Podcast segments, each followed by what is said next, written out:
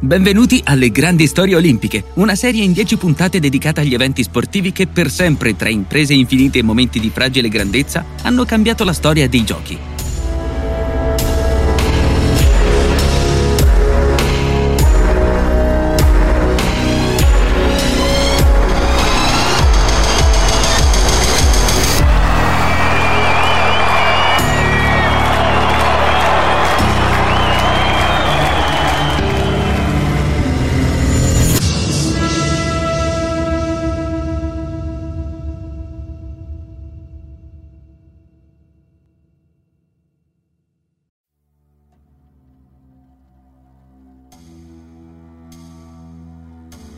Un silenzio di lacrime invade il Budokan. Il judo ha appena fatto il suo debutto olimpico ed è già cambiato per sempre.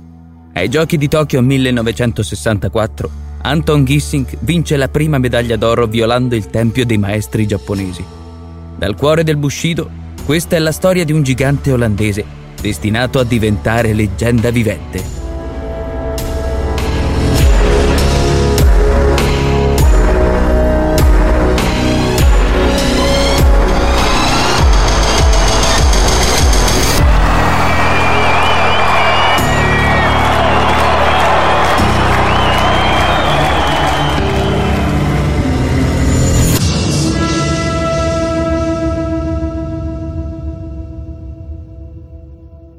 Benvenuti alle Grandi Storie Olimpiche presenta una serie in 10 puntate dedicate agli eventi sportivi che per sempre, tra imprese infinite e momenti di fragile grandezza, hanno cambiato la storia dei giochi. Speriamo che le storie vi appassionino come hanno fatto con noi. Lasciate un commento e iscrivetevi se volete continuare a scoprire nuovi capitoli leggendari. La carpa koi è un simbolo fondante della cultura giapponese la sua forza è magica, la sua energia perpetua. La carpa koi risale le correnti contro il peso immane dell'acqua, nuota senza paura contro ogni avversità, proviene da lontano. È una leggenda cinese. Ha nuotato nel fiume giallo e scalato le rapide della grande cascata per varcare la porta del drago con un salto prodigioso. Come una lingua di fuoco, la carpa koi si è trasformata in dragone specchiandosi nel suo coraggio. Ha superato i suoi limiti solo grazie alla forza di volontà. Grazie, Anton. Noel Van Tend non è credente nel senso religioso del termine, ma quel giorno, lo scorso 29 agosto, sa che lo spirito di Gissing è tornato sul tatami di Tokyo 64. Fin dall'alba, verso la sua ultima battaglia mondiale, il judoka olandese si sente abitato dalla presenza del suo precursore, il grande Dutchman. La Budokan Hall di Tokyo è il tempio del judo eretto per i Giochi Olimpici del 1964 nel cuore del Giappone. Un cuore ottagonale avvolto di ciliegi in fiore e cinque cerchi di arti marziali. Quando sono entrato per la prima volta nel Budokan, c'erano poster di Anton Gissing dappertutto. Potevo quasi avvertire la sua presenza, sentire il suo spirito vibrarmi intorno. Così, prima di ogni combattimento, gli ho chiesto di aiutarmi. Ricorda Van Tend Fu un giorno immenso che vide infine Noel Van Tend salire sul tatami contro un judoka giapponese per vincere il titolo mondiale. Ho chiuso gli occhi e chiesto ad Anton di condurmi ancora una volta nel suo luogo per vincere la medaglia d'oro. Quel giorno Van Tend ha battuto Shoichiro Mukai e vinto gli ultimi mondiali di judo, protetto dallo spirito di Gissing. Anton è stato qui con me e con me ha combattuto per tutto il tempo. Questa volta, mentre Van Tend bacia la sua medaglia d'oro, il Giappone non versa una lacrima. Certo che la sconfitta di Mukai sul tatami di casa è stata una delusione, ma non un dramma nazionale. Non come quella volta che alle Olimpiadi di Tokyo 64 un uomo maestoso venuto da Utrecht mise in ginocchio i maestri di arti marziali. Ciò che accadde il 23 ottobre 1964 è scritto fra le grandi pagine olimpiche che varcano il tempo. Fu una sera d'autunno che Anton Gissing incontrò il suo destino di icona dello sport mondiale e il Giappone gli divenne devoto. The Dutchman violò il tempio, ma per farlo risalì le correnti come la carpa koi, che riceve il dono dell'immortalità.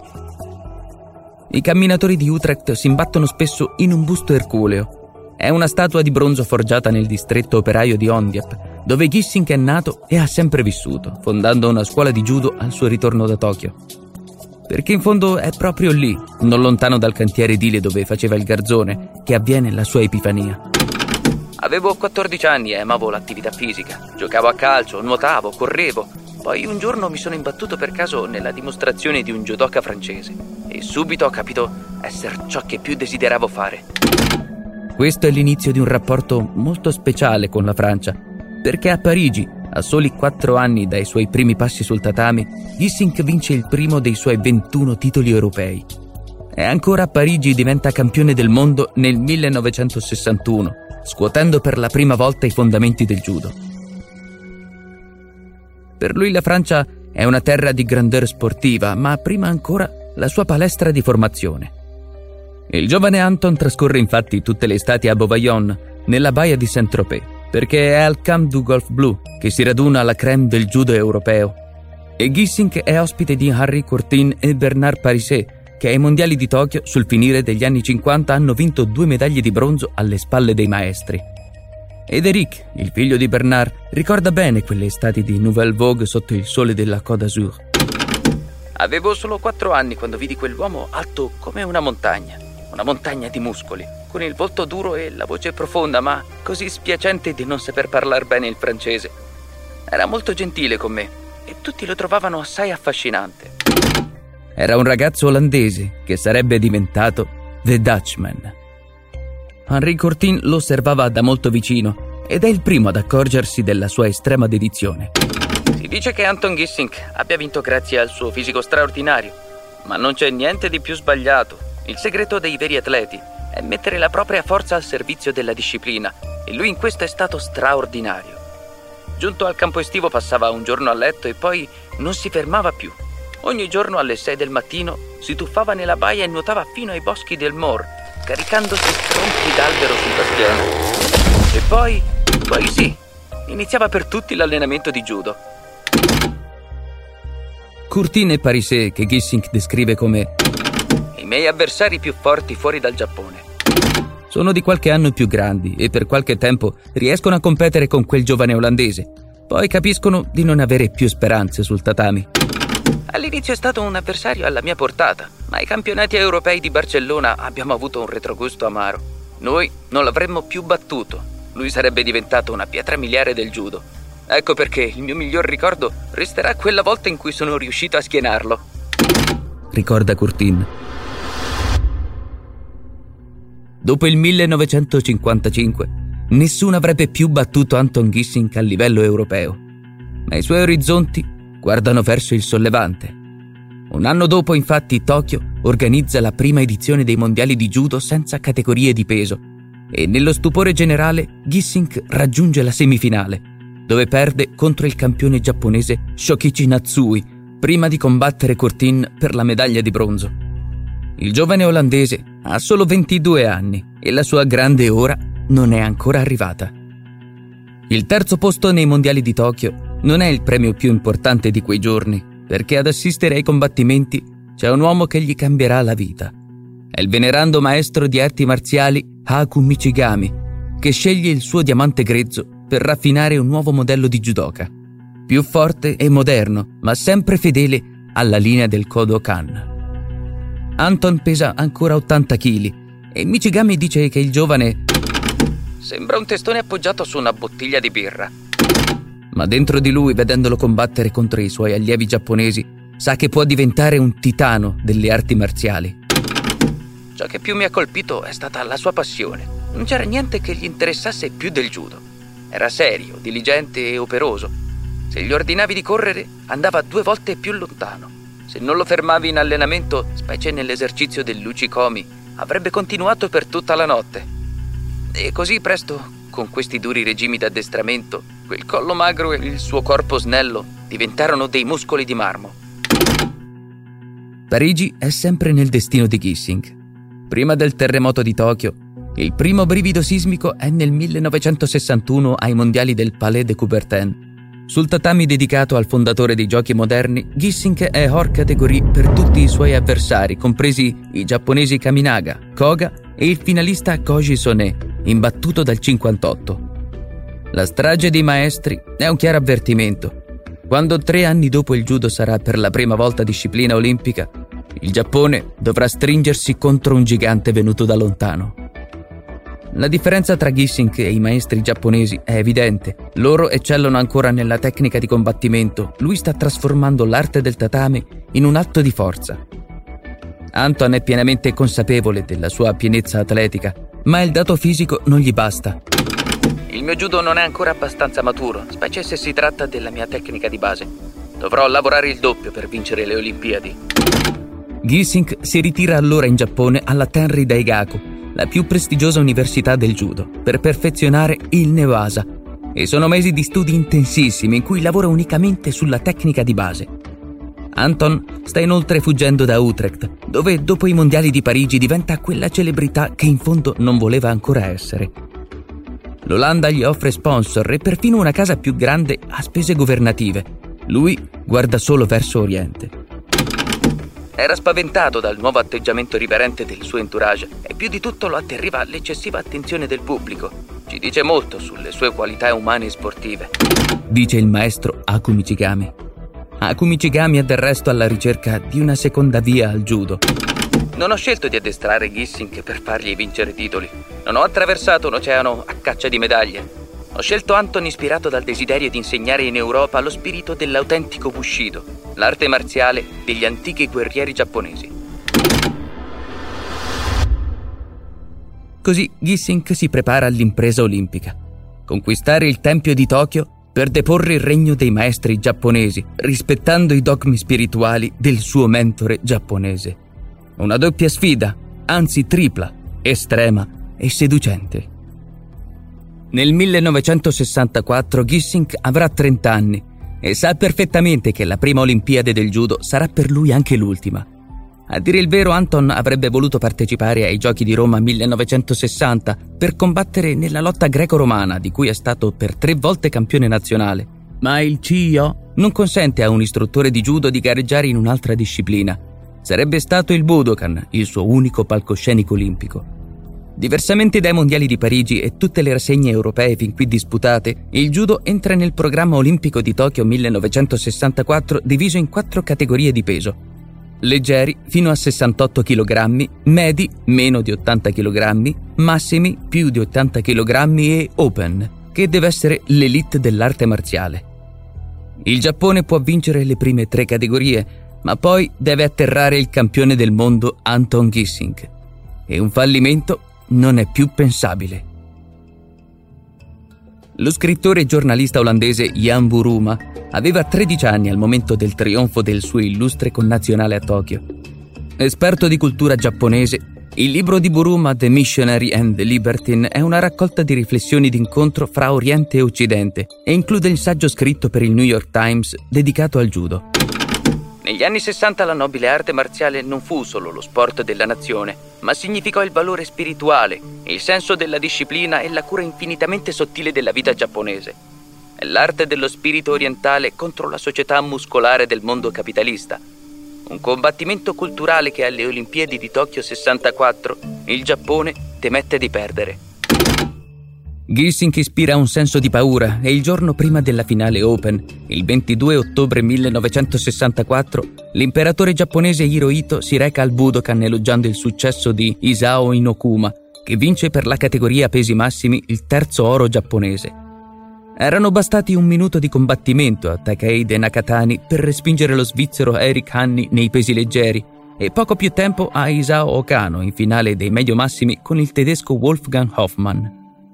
Fatiche invece oltremodo in Okuma contro il canadese Doug Rogers e dovrà essere il campione nazionale Akio Kaminaga, senza il cospetto dell'imperatore Hirohito, ad affermare il Giappone sull'ultimo nemico, il più forte, il più temuto, Anton Gissing. La finale è di fatto una rivincita, perché dei nove pretendenti Open, Kaminaga e Gissing s'affrontano al debutto del torneo e vince subito l'olandese per punteggio arbitrale. Sulle spalle di Kaminaga gravano le speranze di un popolo contro la costruzione di un nemico sempre più lugubre. Dopo Gissing, anche il judoka giapponese batte l'inglese Peter Bridge e accede alla fase finale, ma non prima di un turno di spareggio contro il filippino Hong, protagonista a suo malgrado, di due primati precoci. Opposto a due avversari troppo forti, Hong viene sconfitto per Uchimata, falciata colpendo l'interno della coscia dall'irlandese Ryan dopo appena 6 secondi. Un record subito battuto da Kaminaga, che lo batte in 4 secondi per Taio Toshi, caduta del corpo. E nel tripudio generale del Budokan supera anche Ryan per somma punti. Kaminaga e Gissink si fanno strada verso una finale annunciata. L'australiano Ted Boronovskis regge per appena 12 secondi il confronto con Gissink, che accede al grande epilogo per Sasai Tsurikomi Ashi, bloccaggio del piede con il sollevamento del corpo. Il tedesco Klaus Glan oppone maggiore resistenza, ma Kaminaga vince per Taio Toshi dopo 4 minuti d'incontro. C'è solo un aspetto che preoccupa Anton ed è l'assenza sugli spalti del maestro Michigami che segue in un'altra sala all'Okuden degli studenti giapponesi. Mi ha mandato a chiamare facendomi dire di essere preoccupato, così l'ho raggiunto per la finale. La prima fase olimpica del judo è l'evento essenziale dei Giochi di Tokyo 64 per la nazione ospitante. La Budokan Hall è gremita da un pubblico di 15.176 persone sospese tra la febbrile speranza di assistere al trionfo di Kaminaga, che così avrebbe sublimato l'opera collettiva dei judoka giapponesi, e la paura di cadere in pugno a Gissing, nella certezza di vivere in un momento comunque storico. Akio Kaminaga nasconde al paese un infortunio ai legamenti del ginocchio dai primi giorni dei giochi e il 23 ottobre 1964 sta salendo per l'ultima volta sul tatami olimpico. Kaminaga ha compiuto la sua prima missione, contendere a Gissink la finale animato da un sentimento di rivalsa, ma volgendo il saluto in piedi riscopre la statura del gigante. Due metri di possanza muscolare contro i suoi arti svelti. È la sfida archetipica di tecnica e potenza nel giorno più importante del judo moderno. Passano i minuti sul tatami e tutti sanno che The Dutchman è una montagna troppo alta da scalare. Kaminaga però incarna la natura del sollevante ed è disposto al sacrificio. Non cede mai agli sguardi bassi di Gissink, che a un minuto dal termine dell'incontro rigetta l'idea di un giudizio arbitrale in mezzo al Budokan, dal centro del mondo. Japan has been waiting for the final of the Musabetsu, the open division of judo. And in the ring we have uh, from Japan Kaminaga and big Anton Giesing from the Netherlands, the current world champion. Sul volto duro di Gissink traspare una breve incertezza. Ha le mani salde sul judogi di Kaminaga e deve prendere una decisione contro un rivale che resiste senza slanci. Il nipponico non ha mai osservato gli occhi di Gissink, è troppo rischioso guardare lassù, ma avverte una breve fatica a sbuffare dalla bocca del gigante. Ed è proprio l'impazienza di chi vuole vincere ad avvelenare Kaminaga, che risponde speculare a una mossa Tayotoshi invece di reggere l'urto, commettendo l'errore fatale. Gissink sbilancia Kaminaga e lo rovescia sul tatami con un controllo Kesagatame a fascia trasversale. Per diventare campione olimpico di judo violando il tempio di Tokyo, deve mantenere la presa per mezzo minuto.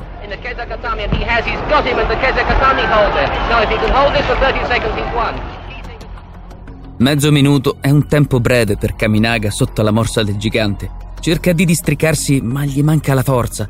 Fa leva sulle gambe, ma è ormai travolto da una valanga scesa dalla vetta del Monte Bianco, una rapida sotto cui far brillare l'ultima resistenza. È una caterva di 120 kg che sta gravando sul peso sempre più lieve di Kaminaga. Non c'è agonia sotto la massa batava, ma solo l'ultima fibra di un guerriero che sa di aver perso contro il più forte.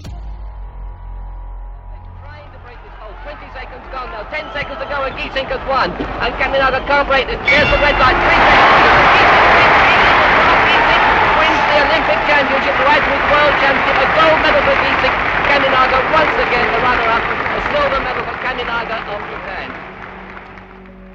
Il silenzio che cade sul Budokan lascerà un segno indelebile. Il pubblico giapponese s'alza in piedi per applaudire Gissink prima di piangere sotto il peso del gigante. Ci sono schermi per le strade di Tokyo e in tutte le maggiori piazze del paese. Molti hanno visto gli incontri dalle vetrine dei negozi. Il Giappone prova un senso di vergogna collettiva unitamente grato al sacrificio di Kaminaga. Nell'anno della sua nuova dimensione olimpica, dal suo centro di gravità, il judo è cambiato per sempre. Per tutto il suo periodo di Okuden presso la scuola giapponese, Gissing ha fatto del Newasa, tecnica di combattimento a terra, una vera ossessione e oggi, il 23 ottobre 1964, ha vinto la prima medaglia d'oro rivoltando il cuore delle arti marziali.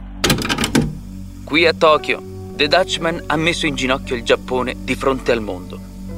Come se la grande dea del sole fosse stata profanata in pubblico da una banda di demoni alieni.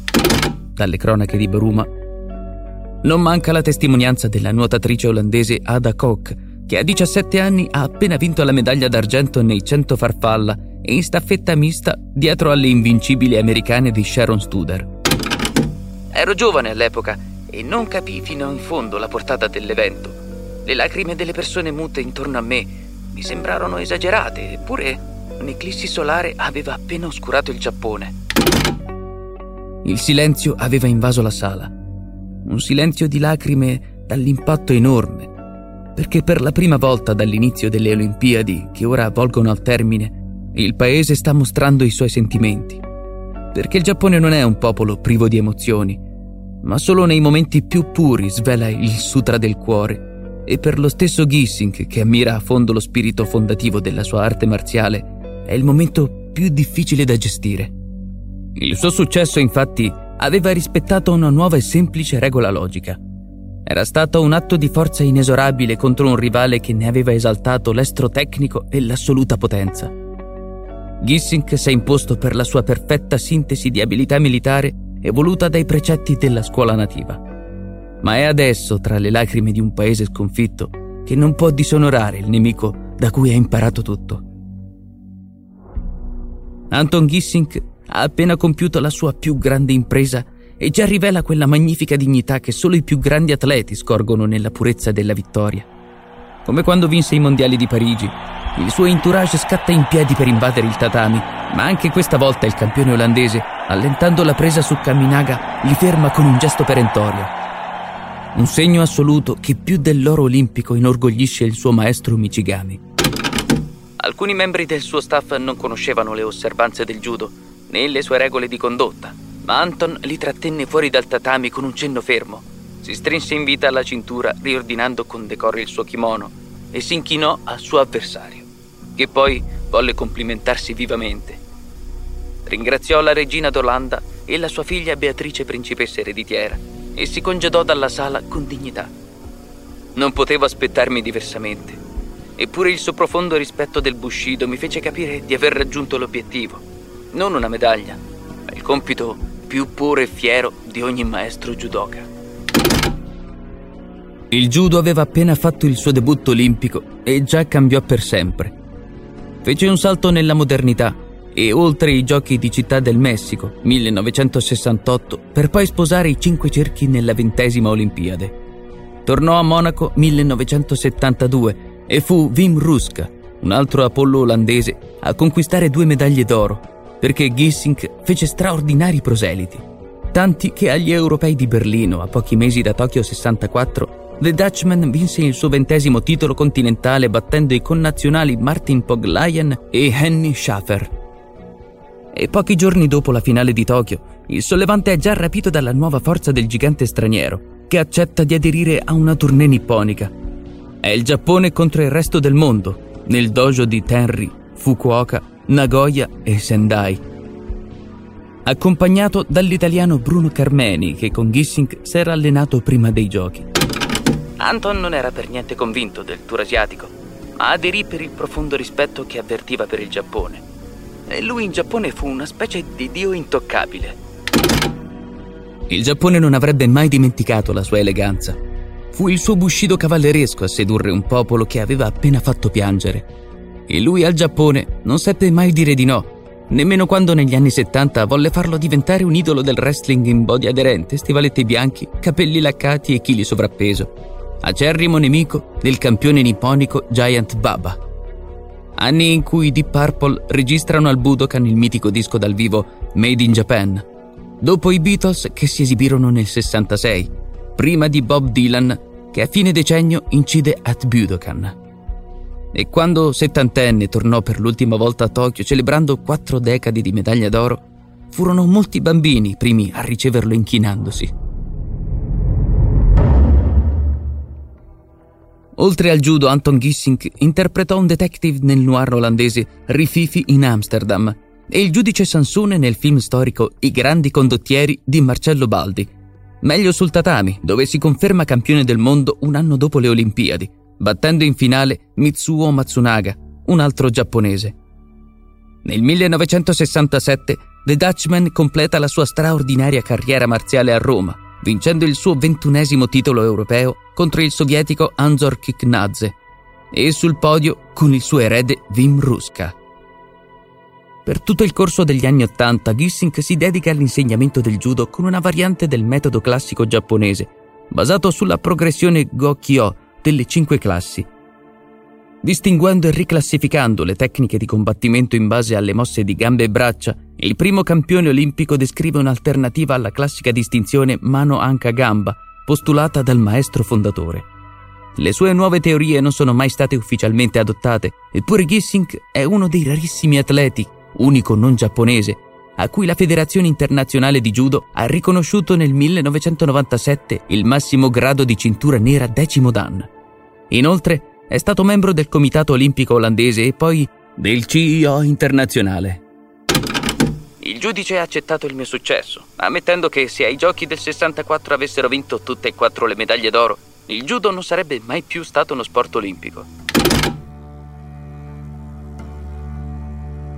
La conservazione globale del judo come sport è il più grande trionfo di Anton Gissing, che ha fatto delle arti marziali un'usanza planetaria dal luogo a cui appartengono per elezione culturale. Più di mezzo secolo dopo, a dieci anni dalla sua morte, il connazionale Noel Van Tend ha vinto il titolo mondiale sullo stesso tatami in cui The Dutchman è diventato una leggenda vivente. Lo stesso tatami che decreterà il prossimo oro olimpico a Tokyo 2020.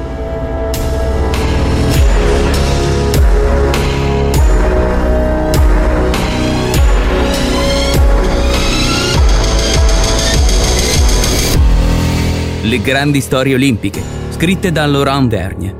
Qui nella traduzione italiana di Fabio Disingrini, con la voce di David Mosconi. Edito da Gilles Bavulac e prodotto da Bababam. Iscriviti, ascoltaci e interagisci con noi.